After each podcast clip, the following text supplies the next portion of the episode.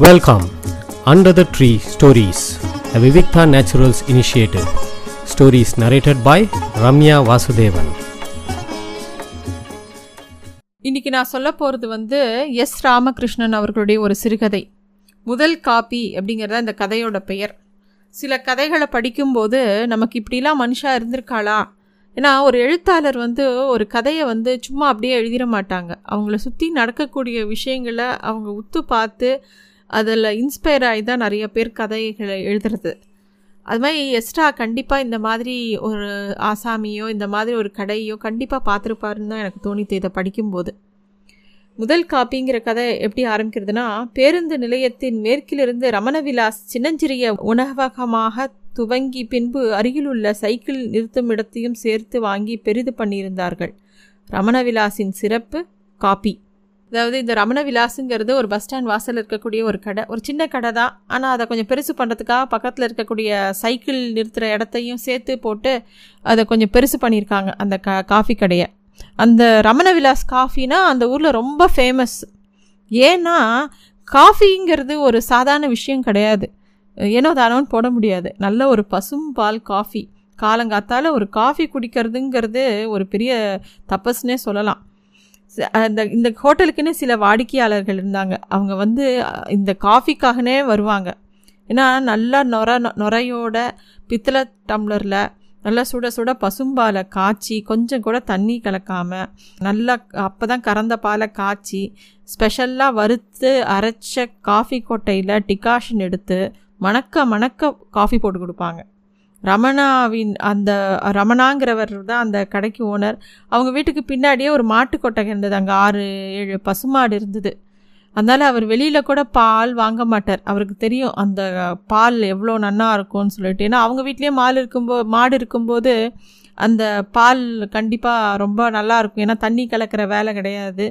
ரொம்ப சிறப்பான காஃபி அந்த ரமண விலாஸில் கிடைக்கும். என்னென்னா காத்தால பத்து மணியோட அந்த காஃபி முடிஞ்சிடும் திரும்பி சாயந்தரம் நாலு மணிக்கு தான் திருப்பியும் எட்டு மணி வரைக்கும் இருக்கும் அந்த காஃபி கடை.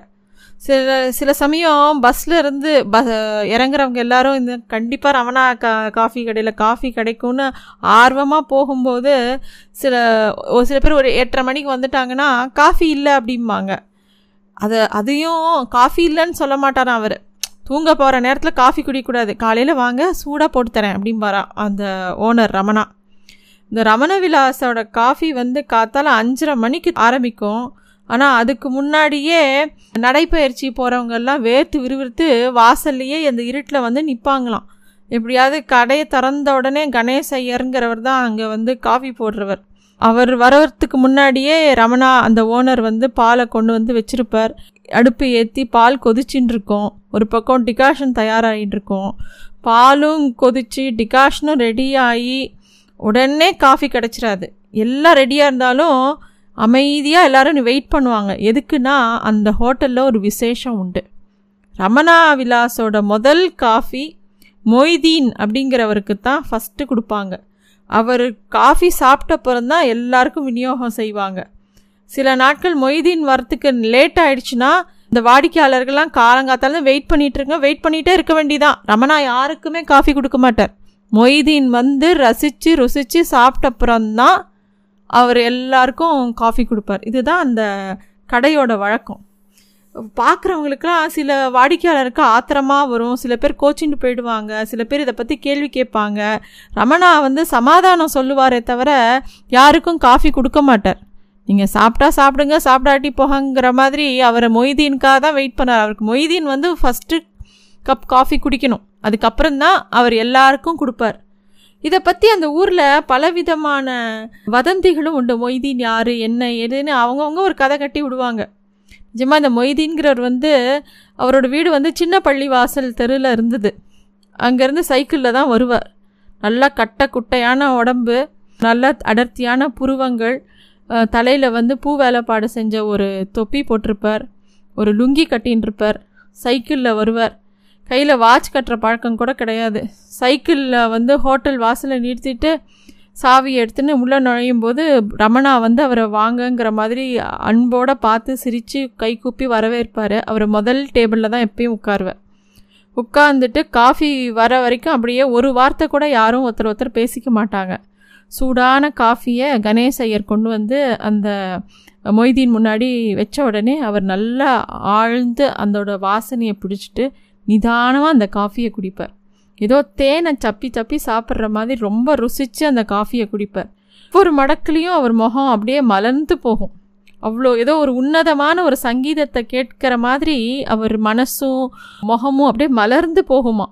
அந்த மாதிரி ஒரு காஃபி அவர் ரசித்து குடிப்பார் குடிச்சிட்டு எல்லாரையும் பார்த்து ஒரு சிரிப்பு சிரிச்சுட்டு அப்புறம் கிளம்புவார். அதுக்கப்புறம் தான் எல்லாருக்கும் காஃபி கொடுப்பாங்க. மொய்தீன் ஒரு ஒரு தடவை கூட இத்தனை பேர் வெயிட் பண்ணுறாங்களேன்னு அவசரமாக காஃபி குடித்ததே கிடையாது. ஒரு நாளைக்கு ஒரே ஒரு காஃபி தான் அவர் குடிப்பார். அது ரமணா விலாஸில் மட்டும்தான் அந்த காஃபி குடிப்பார். வீட்டில எல்லாம் டீ காஃபி குடிக்கிற வழக்கம்லாம் அவருக்கு கிடையவே கிடையாது. காஃபியை குடிச்சு முடித்த உடனே பிரார்த்தனைக்கு போயிட்டு வந்த மாதிரி அப்படியே முகமே மலர்ந்து போய் ஒரு நல்ல சின்சியராக ப்ரே பண்ணால் அவங்க முகம் எவ்வளோ அமைதியாக இருக்கும். அது மாதிரி அவரோட முகம் இருக்கும். அப்புறம் அவர் ரமணா கிட்ட வந்து நிறைஞ்ச செல்வம் பெருகட்டும் அப்படின்னு சொல்லிட்டு கிளம்பி போயிடுவார். அந்த வாழ்த்து தான் வந்து அந்த காஃபிக்கு ஆன ஈடு.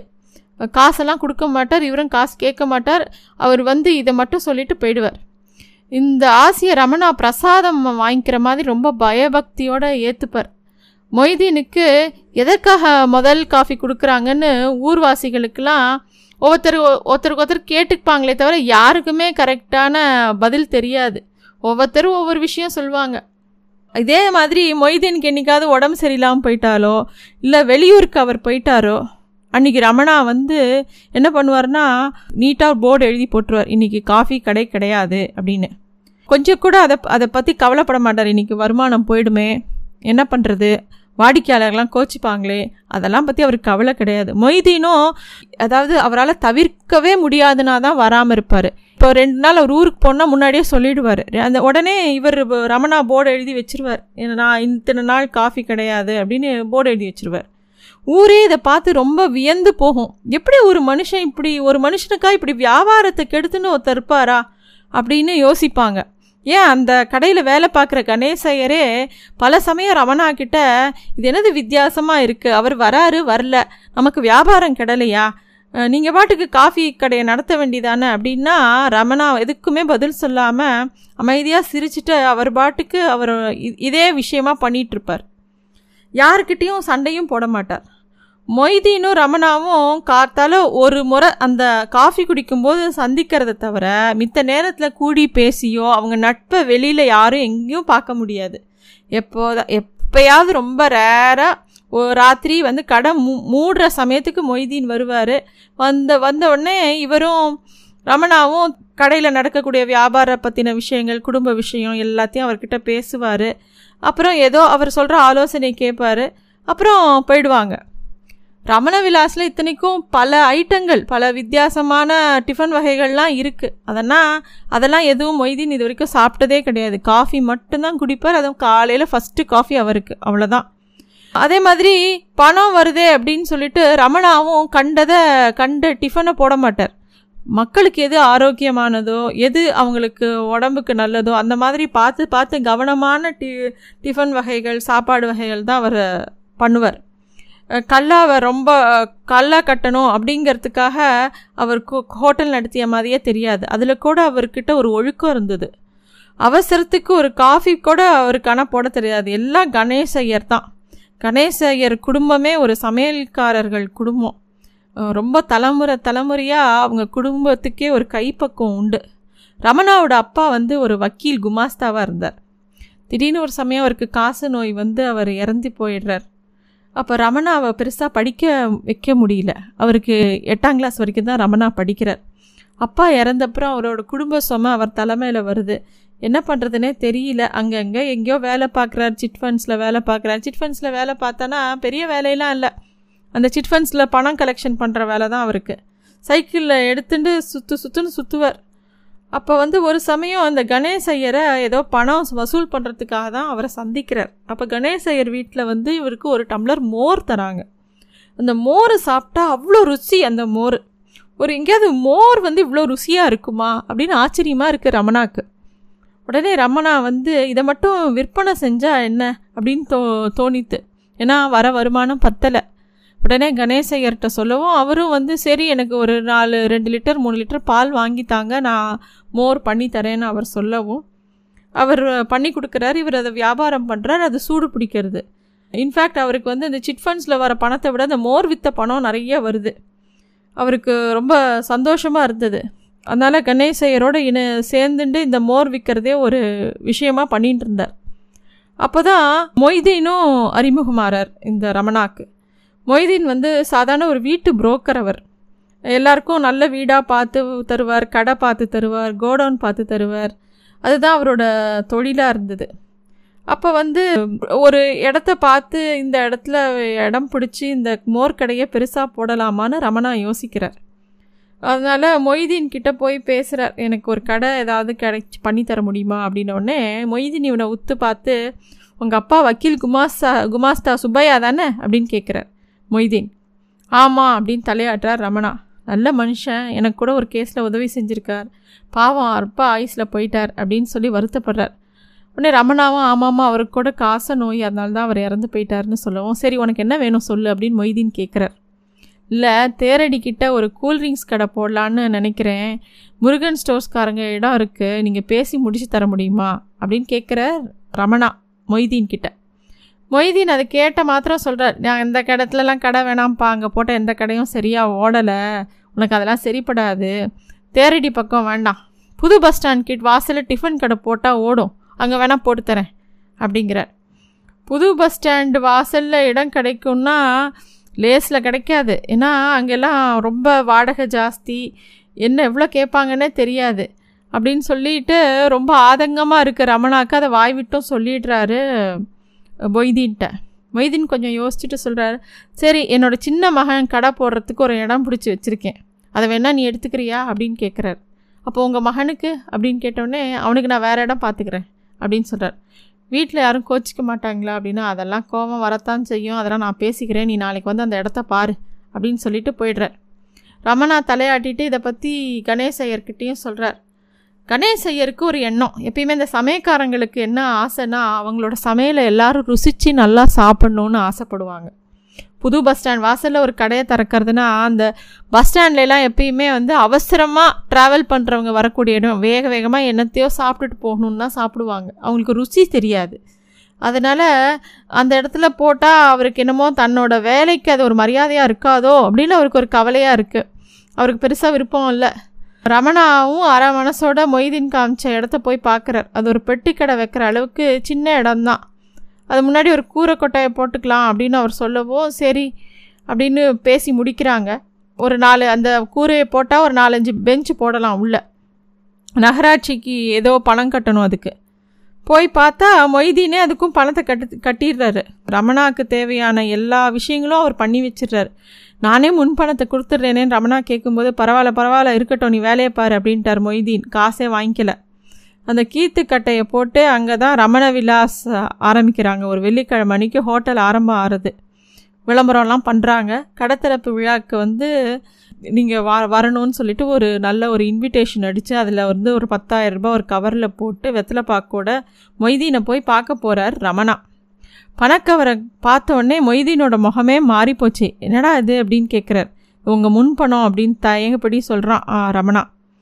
நான் என் மகனுக்கு தொழிலுக்கு பண் பார்த்து வச்சுருந்த இடத்த உனக்கு கொடுக்குறேன். நீயும் எனக்கு மகா மாதிரி தான் பணம் உங்ககிட்டே இருக்கட்டும். வேணுங்கும் போது வாங்கிக்கிறேன் அப்படின்னு கோபமாக திருப்பி கொடுத்துட்றார் அதை கேட்ட உடனே ரமணாக்கு அப்படியே நெகிழ்ந்து போச்சு. யார் இந்த காலத்தில் இந்த மாதிரி ஹெல்ப் பண்ணுவாங்க. எங்கள் அப்பா எனக்கு எதுவும் கொடுத்துட்டு போகலை. நானாக உழைச்சி சம்பாதிச்சு தான் இந்த ஹோட்டலை ஆரம்பிக்கிறேன். நீங்கள் செஞ்ச உதவியை நான் என்றைக்குமே மறக்க மாட்டேன். அப்படின்னு சொல்லி ரமணா ரொம்ப உணர்ச்சி வசப்பட்டு பேசுகிறார் மொய்தீனும் நீ நல்லா வருவடா போடா அப்படின்னு சொல்கிறார் ஹோட்டலில் நீங்கள் தான் வந்து திறந்து வைக்கணும்னு ரமணா கேட்கும்போது அப்பையும் மொய்தீன் வந்து ஏன்னா ரொம்ப அனுபவப்பட்டவர் இல்லையா? அவர் ஒரு விஷயத்த சொல்கிறார் நான் என்னப்பா பெரிய ஆளா? அந்த கணேச ஐயரையே கூப்பிட்டு கடையை திறக்க சொல்லு.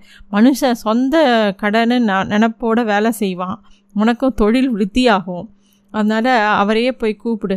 கடல் கடையை அவர் தான் திறக்கணும் அப்படின்னு சொன்னோடனே அப்பயும் ரமணாக்கு மனசு கேட்கல. அப்போ கடை திறக்கிற அன்னைக்கு முதல் காஃபியாவது நீங்கள் தான் குடிக்கணும் அப்படின்னு கேட்குறா.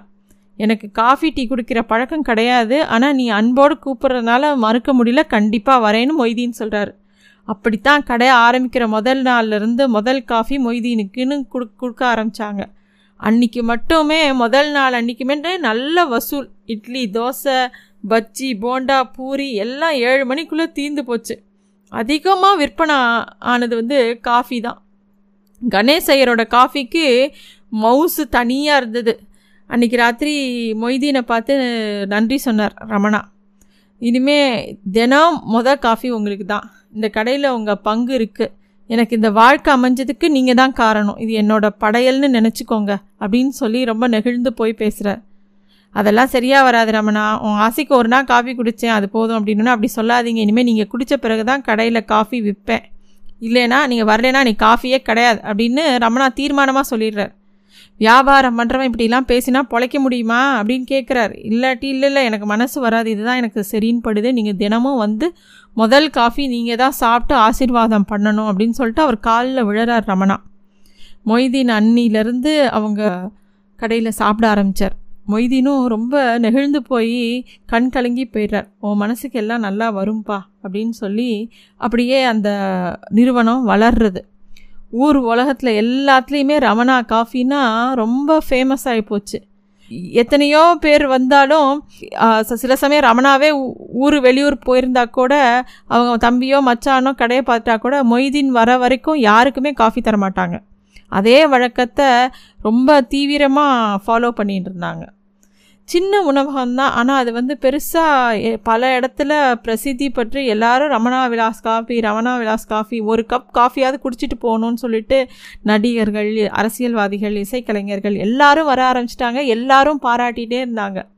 மற்றவங்கெல்லாம் ஒரு தடவை காஃபி தூள் போட்டு அதில் மூணு நாலு தடவை டிகாஷன் போடுவாங்க. இந்த காஃபி போடுறதுங்கிறது ஒரு கலை. கணேசையர் அதெல்லாம் பண்ண மாட்டார். ஒரே ஒரு தடவை தான் டிகாஷன் போடுவார். அது அவ்வளோ ருசியாக இருக்கும். இவ்வளோ நல்லா போயிட்டுருக்கிற பிஸ்னஸில் எப்படி இருந்தாலும் ஏதாவது ஒரு பிரச்சனை வரும். ஒரு சமயம் மொய்தீனுக்கு மொய்தீன் வரத்துக்கு லேட் ஆகுது கடையில் எல்லோரும் காத்துட்டே இருக்காங்க. ஹோட்டல் பிஸ்னஸில் லட்ச லட்சமாக கொட்டினா கூட மொய்தீன் எவ்வளோ வேணாலும் பணம் தர அவருக்கு மொய்தீனுக்குன்னு கொடுக்கறதுக்கு முன் வந்தார் ரமணா. ஆனால் மொய்தீன் ஒரு நாள் கூட அவர்கிட்ட காசு வாங்கினதில்லை. அவங்களுக்குள்ளே இருந்த உலகம் உறவு வந்து இந்த உலகத்துக்கு யாருக்குமே புரியாது. அந்த நட்பு பற்றி யாருக்குமே புரியல. ஆளாளுக்கு ஒன்று ஒன்று பேசினாங்க.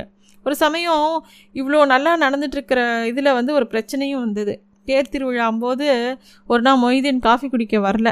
இன்றைக்கி காஃபி கிடையாதுன்னு ரமணா பாட்டுக்கு போர்டு வச்சுட்டார். கணேசையருக்கு கோவமாக வந்துடுது வயசாக வாக்குவாதம் அவங்க ரெண்டு பேருக்கும். இனிமேல் நான் வேலைக்கே வரல. எனக்கு இங்கே மரியாதை இல்லைன்னு சொல்லிட்டு கிளம்பி போயிடுறார் கணேசையர் மறுநாள் மொய்தீன் வரும்போது காஃபியோட டேஸ்ட்டே மாறிண்டது மொய்தீன் கேட்டார் என்ன கணேசையர் எங்கே அப்படின்னு கேட்டோன்னே ரமணா வெளிப்படையாக எந்த பதிலும் சொல்லலை. இல்லை ஸ்ரீவில்லிபுத்தூர்லேருந்து வேறு ஆளை கூட்டிகிட்டு வந்திருக்கேன். அவர் தான் காஃபி போட்டார். போக போக டேஸ்ட் வந்துடும் அப்படின்னு அவர் சொல்கிறார் ஏன் கணேசையர் எங்கே போனார்னு மொய்தீன் திருப்பியும் கேட்குறார் அவர் சரியாக பதில் சொல்லலை. ஆனால் மறுநாள் வந்து கணேசையர் வழக்கம் போல் காஃபி கடைக்கு வந்து காஃபி போட ஆரம்பிச்சிடுறார். ரமணாவும் என்ன ஏது ஏன் வந்தீங்கன்னு கேட்கல. கணேஷ் ஐயரும் ஏன் வந்தோன்னு சொல்லலை. வழக்கம் போல் மொய்தீன் வந்து ஃபஸ்ட்டு காஃபி சாப்பிடும்போதே கணேசையரை பாராட்டுறாரு. உங்கள் கையால் காஃபி குடித்தாதான் நல்லா இருக்குது ரொம்ப அருமையாக போடுறீங்க. நேற்று ஏதோ கழுத மூத்திரத்தை குடித்த மாதிரி இருந்தது. நல்ல வேலை நீங்கள் வந்துட்டீங்க. அப்படின்னோடனே ஐயர் சொல்கிறாரு நானாக வந்தேன். உங்கள் புத்திமதிக்கு கோயில் கட்டி கும்பிடணும். எப்படி என்கிட்ட எடுத்து சொன்னீங்க? அப்படின்னு சொன்ன உடனே புரிஞ்சுது கரம் ரம இது ரமணர் ரமணாவுக்கும் புரிஞ்சுது. அவர் தான் போய் ஏதோ சொல்லி அவரை இந்த இடத்துக்கு கொண்டு வந்திருக்கான்னு சொல்லிட்டு. திடீர்னு ரமணாவுக்கு உடம்பு சரியில்லாமல் போச்சு. ராஜ பிளவன் ஒரு நோய் அவருக்கு முதுகில். அதை குணி குணப்படுத்தவே முடியல. நாளுக்கு நாள் அவரோட உடம்பு வீணாக போச்சு. சிகிச்சை எவ்வளோ பண்ணியும் ஒன்றும் பலன் இல்லை. வீட்டில் படுத்த ப படுக்கையாக ஆயிட்டார். கடையை வந்து அவரோட மூத்த மகன் லக்ஷ்மணன் தான் பார்த்துக்க ஆரம்பித்தான் அதாவது அப்பா வந்து ஒரு சொத்து சேர்த்து ஒரு விஷயத்தை நிலநிறுத்தும் போது அந்த விஷயங்கள் மகன்களுக்கு சில சமயம் புரியறதில்ல. இந்த லக்ஷ்மணனுக்கும் புரியலை. அவன் என்ன பண்ணுறான் அவங்க வேலை செய்கிற பணியாளர்கள் எல்லாம் ரொம்ப அசிங்கமாக பேசுறது செய்கிற மரியாதை இல்லாமல் பேசுறது எல்லாமே வர்றவங்களுக்கு வந்து பலகாரம் ஒரு தடவை யூஸ் பண்ண எண்ணெயை மறு தடவை ரமணா விலாஸில் யூஸ் பண்ணதே கிடையாது. ஆனால் இவன் வந்து நான் வந்து இன்னும் தந்திரமாக வியாபாரம் பண்ணுறேன்னு அதையே மூணு தடவை யூஸ் பண்ணுறது ரெண்டாவது டிகாஷனில் காஃபி போடுங்கன்னு சொல்கிறது இந்த மாதிரி நிறைய விஷயம் பண்ண ஆரம்பித்தான் அதனால் வரக்கூடிய வாடிக்கையாளர்களுக்கும் முகம் சுளிக்க ஆரம்பித்தாங்க அவன் வந்து ப பக்கத்தில் ஏதோ ஒரு தேட்டர் ஆரம்பித்ததில் அது பக்கத்தில் ரமணா விலாஸின் கிளை அப்படின்னு இன்னொன்று கடைய ஆரம்பித்தான் கண்ட ஃபாஸ்ட் ஃபுட்டெல்லாம் அதில் போட ஆரம்பித்தான் இதெல்லாம் வந்து மக்களுக்கு வந்து அது மேலே ஒரு பெரிய நம்பிக்கை கொஞ்சம் கொஞ்சமாக குறைய ஆரம்பிச்சிது. சரி சைவ உணவு உணவில் வந்து பெரிய வியாபாரம் இல்லைன்னு அசைவ உணவு ஆரம்பித்தான் இந்த மாதிரி நிறைய விஷயங்கள் அவன் பண்ணிகிட்டே இருந்தான். சரி அவன் இப்போ அந்த இன்னொரு கடையை பார்க்கவும் அவனோட தம்பி சபரியை வந்து ரமண விலாஸை பார்த்துக்க சொல்கிறான் அந்த ரமண விலாஸ்க்கு முன்னாடி பித்தளை டம்ளரில் ரொம்ப அழகாக காஃபி குடிச்சிட்டு இருந்த எல்லாருக்கும் பிளாஸ்டிக் டம்ளரில் கொடுக்க ஆரம்பித்தாங்க ஒரு காஃபியை இருபத்தஞ்சு ரூபா விலை வச்சான். அப்போ தான் மொய்தீன் ஒரு வார்த்தை சொன்னார். இருபத்தஞ்சு ரூபா தான் வைக்காதப்பா நம்ம ஊருக்கு கட்டுப்படி ஆகாது இது பட்டணம் கிடையாது. இங்கே வரவங்க வந்து முகம் சுளைப்பாங்க விலை கம்மி பண்ணினோடனே அவன் வந்து மொய்தீன் காதில் படுற மாதிரி ஆமாம் ஆமாம் ஓசியில் காஃபி குடித்தா என்ன வேணால் பேசலாம். இஷ்டத்துக்கு பேசலாம். ஓசியில் ஃபினாயில கொடுத்தா கூட எல்லாரும் குடிக்கிறாங்க நம்ம ஊர் ஆளுங்க அப்படின்னு என்னமோ மரியாதை தெரியாமல் பேசினான். அன்னியிலேருந்து மொய்தீன் காஃபி டம்ளர் அப்படியே வச்சுட்டு எழுந்து போயிட்டார். எவ்வளவோ கணேசையர் அவரை சமாதானப்படுத்த ட்ரை பண்ணார் ஆனால் அவரால் முடியல. அன்னியிலேருந்து மொய்தீன் வந்து கடைக்கு வரல. கணேஷ் ஐயரும் இனிமேல் இந்த கடையில் நான் காஃபி போட மாட்டேன் அப்படின்னு சொல்லி கிளம்பி போயிடுறார். அந்த கடையில் வேலை பார்த்த ரொம்ப விஸ்வாசமான பல தொழிலாளர்கள் அந்த கடையை விட்டு போயிடுறாங்க. கொஞ்சம் கொஞ்சமாக அந்த கடை க்ஷீணித்து போக ஆரம்பிக்கிறது. ரமணாவோட உடம்பும் ரொம்ப வீக்காக போகிறது மொய்தீன் போய் ரமணாவை பார்க்குறார். ஆறுதலாக பேசுகிறதுக்கு எப்படி இருக்க ரமணா? அப்படின்னு கேட்கும்போது இருக்கேன். என் கதையை முடியறதுக்கு முன்னாடி இந்த ரமண விலாசை இவங்க மூடிடுவாங்க போல இருக்குது அப்படின்னோடனே மொய்தீனும் சொல்கிறார் ஆமாம் எனக்கும் வருத்தமாக இருக்குது ஆனால் நான் ஒன்று சொல்கிறேன் கோச்சிக்காத. மொத கதை கடையை மூடிடு. நீயே மூடிடு. ஏன்னா உன் பேர் கெட்டுரும். இத்தனை வருஷமாக நீ உழைச்ச உழைப்பு உன் பேர் இருந்தது எல்லாமே கெட்டுடும். அதனால் நீயே எல்லாத்தையும் மூடிடு. அப்படின்னோடனே அவரும் வருத்தப்படுறார். காலம் மாறி போயிடுச்சு. நம்ம எவ்வளவோ நீங்கள் தான் எனக்கு இடம் பிடிச்சி இந்த கடையை நடத்தி வச்சிங்க. எனக்கு வந்து இப்போ என்ன பண்ணுறதுனே தெரியல. பசங்களாம் என் சொன்ன பேச்சை கேட்க மாட்டேங்கிறாங்க அப்படின்னு சொல்லிட்டு அவரும் கண்ணை கலங்குறார். ரமணா அவரால் உடம்பே முடியல. அப்புறம் மொய்தீனும் அப்படி சொல்லவும் சரி நீங்கள் சொன்னால் சரியாக தான் இருக்கும். அப்படின்னு சொல்லிட்டு பேசாமல் இருக்கார் ரமணா. மொய்தீனுக்கும் இதுக்கு மேலே ரமணா கிட்ட எதுவும் சொல்ல விருப்பம் இல்லை. ஆனால் மறுநாளே ரமணா விலாஸ் மூடப்பட்டது. அப்புறம் அந்த வீட்டில் ரமணாவும் அவரோட பிள்ளைங்கக்கிட்டேயும் நடுவில் பெரிய சண்டை வந்து ஆள் ஆளுக்கு சொத்தில் பங்கு இதுன்னு ஒரே பேச்சு. கணேசையர் எங்கே போனார்னே தெரியல. ஆனால் மொய்தீன் அதுக்கப்புறம் வாழ்க்கை முழுக்க ஒரு டம்ளர் காஃபி கூட எங்கேயுமே குடிக்கல. வீட்டை விட்டு வெளியிலையும் வரல. ரமணா இறந்த அன்னைக்கு மயானம் வரைக்கும் மொய்தீன் கூடவே நிழல் போல் போகிறார் மயானத்தை விட்டு திரும்பி வரும்போது வாழமண்டி ராமசாமி கிட்ட தழுதழுக்க குரலில் சொல்கிறார் பெத்த தாய் கூட எனக்கு தினம் காப்பி போட்டு கொடுத்ததில்ல. பாவி அவனும் போயிட்டான். இந்த உலகத்தில் நல்லவங்க எல்லாரும் போய்கிட்டே இருக்காங்க. இந்த மனுஷங்களோட நன்றி விசுவாசமும் உலகத்தை விட்டு போய்கிட்டே இருக்குது அப்படின்னு சொல்லிகிட்டே இருக்கும்போது அவருக்கு தொண்டை அடைக்கிறது. அதுக்கப்புறம் அவரும் அழுதுண்டே அவர் வீட்டுக்குள்ளே போகிறவர் அதுக்கப்புறம் வீட்டை விட்டே வெளியில் வரல. இப்போதும் ஊரில் வயசானவங்க ஒன்று கூடும்போதெல்லாம் ரமண விலாஸ் காஃபி பற்றி பேசிகிட்டே தான் இருக்காங்க. காப்பியை பற்றி பேசும்போது கூடவே மொய்தீன் பற்றியும் பேசிக்கொண்டுதான் இருக்கிறார்கள். பேருந்து நிலையத்தின் புழுதியோடு இந்த நினைவுகளும் சுற்றி கொண்டுதான் இருக்கிறது. நன்றி. Thanks for listening to stories under the tree a Vivikta Naturals initiative